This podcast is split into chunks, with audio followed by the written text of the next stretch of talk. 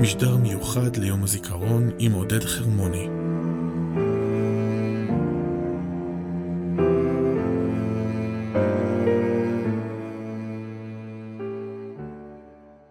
שמי עודד חרמוני, אני בנו של רב סרן עודד חרמוני שנהרג ביום הראשון למלחמת יום הכיפורים, שהוא בדיוק חגג את יום הולדתו ה-28.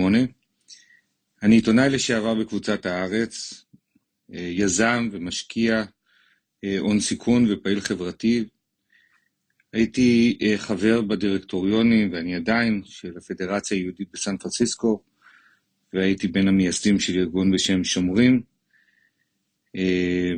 עברתי לקליפורניה לפני 11 שנה, ונשבעתי שאני אתייצב כל יום זיכרון ליד הקבר של אבי בקריית שאול, ואתמוך באמי.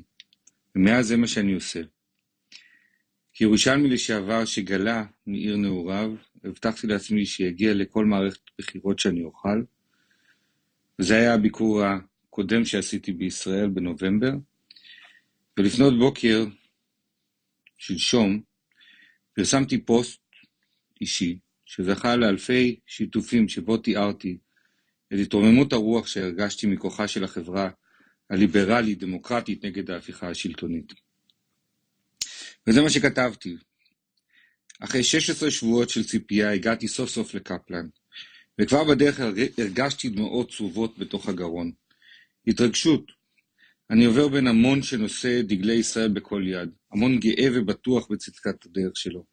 זו המדינה שלי, וזו גם הפעם הראשונה מזה שנים שאני הולך בין בני עמי. הישראלים שלארץ ישראל היפה.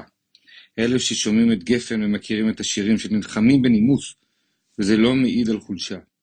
ארץ ישראל שבה גדלתי. אנחנו שנינו מאותו הכפר, שיר הרעות, יונתן סע הביתה, הנסיך הקטן.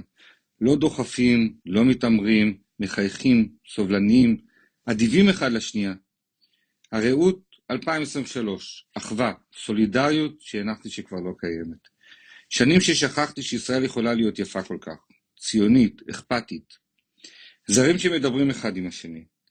מי שגדל על דור שלם רואה את הדור הזה ואת הדור שלפניו, וגם את הדור הבא חוזר לאותו בסיס. הפגנת תמיכה בדמוקרטיה. ממש אפשר לעשות מזה סטארט-אפ. הלכתי כמו תייר בתל אביב, מסתכל על, ה... על הישראלים האלה במבט אחר שלא הכרתי. בדרך לשם ראיתי את דריל וג'ים שבאו מארצות הברית. אני גאה שאני מכיר אותם, הם האחים שלנו מארצות הברית, שבאו לתמוך אחרי שנים שבהם הובילו את הקהילות היהודיות בארצות הברית, וזה מחמם את הלב באופן שקשה להסביר. ראיתי את רונלד כהן, איש שבאמת עסוק בלשנות את העולם באופן של אימפקט, כבר שנים רץ להפגנה עם אשתו להיות שם, כי ככה משנים עולמות היום. ראיתי את ילדי חבריי, לא מוותרים. לראות חברים רבים כל כך ברחובות, ממהרים, לא רוצים לפספס את הקריאה לדמוקרטיה. לעשות מפגן כזה כמעט ערב יום הזיכרון ברגישות ובמחשבה, כשבאמצע כביש שמייצג במותם ציוו לנו את החיים, ואני, בלי לומר שהמילה שייך לשם, פתאום האבל האישי שתמיד נשאר כזה בימי זיכרון בין ריחות המנגלים שמתחממים, כבר לקראת יום העצמאות, קיבל מסגרת. לכולנו הייתה סיבה לעמוד שם. אף אחד לא לוקח קרדיט, לא צועק, לא מתלהם. המקלות הארוכים של הדגלים חובטים מדי פעם באנשים שעומדים בלי משים, ושני הצדדים מחייכים, בנימוס, מתנצלים. החולצות לא ניתנות בתשלום, תרצה, תתרום. חברים בארץ אמרו לי, חכה, עד שלא תגיע לא תבין. ובאמת, מי שלא נכח לא מבין. הגילוי של ארץ ישראל היפה הוא כל כך עוצמתי. אלו האנשים שחיכינו להם. אלה שפוגשים ופגשנו במילואים, אלה האנשים שפוגשים ופגשנו בבתי הקברות ביום הזיכרון, אלה באמת מלח הארץ, שלא חייבים להתנצל שהם כאלה. אבל בישראל הגדולה הם הולכים לאיבוד. בעצבים בכבישים, שכולם מנסים להיכנס ולצאת. ואתמול, וזה הקסם, לא היה שום דבר מזה, אנשים לא עברו אה, קווים אה, לבנים.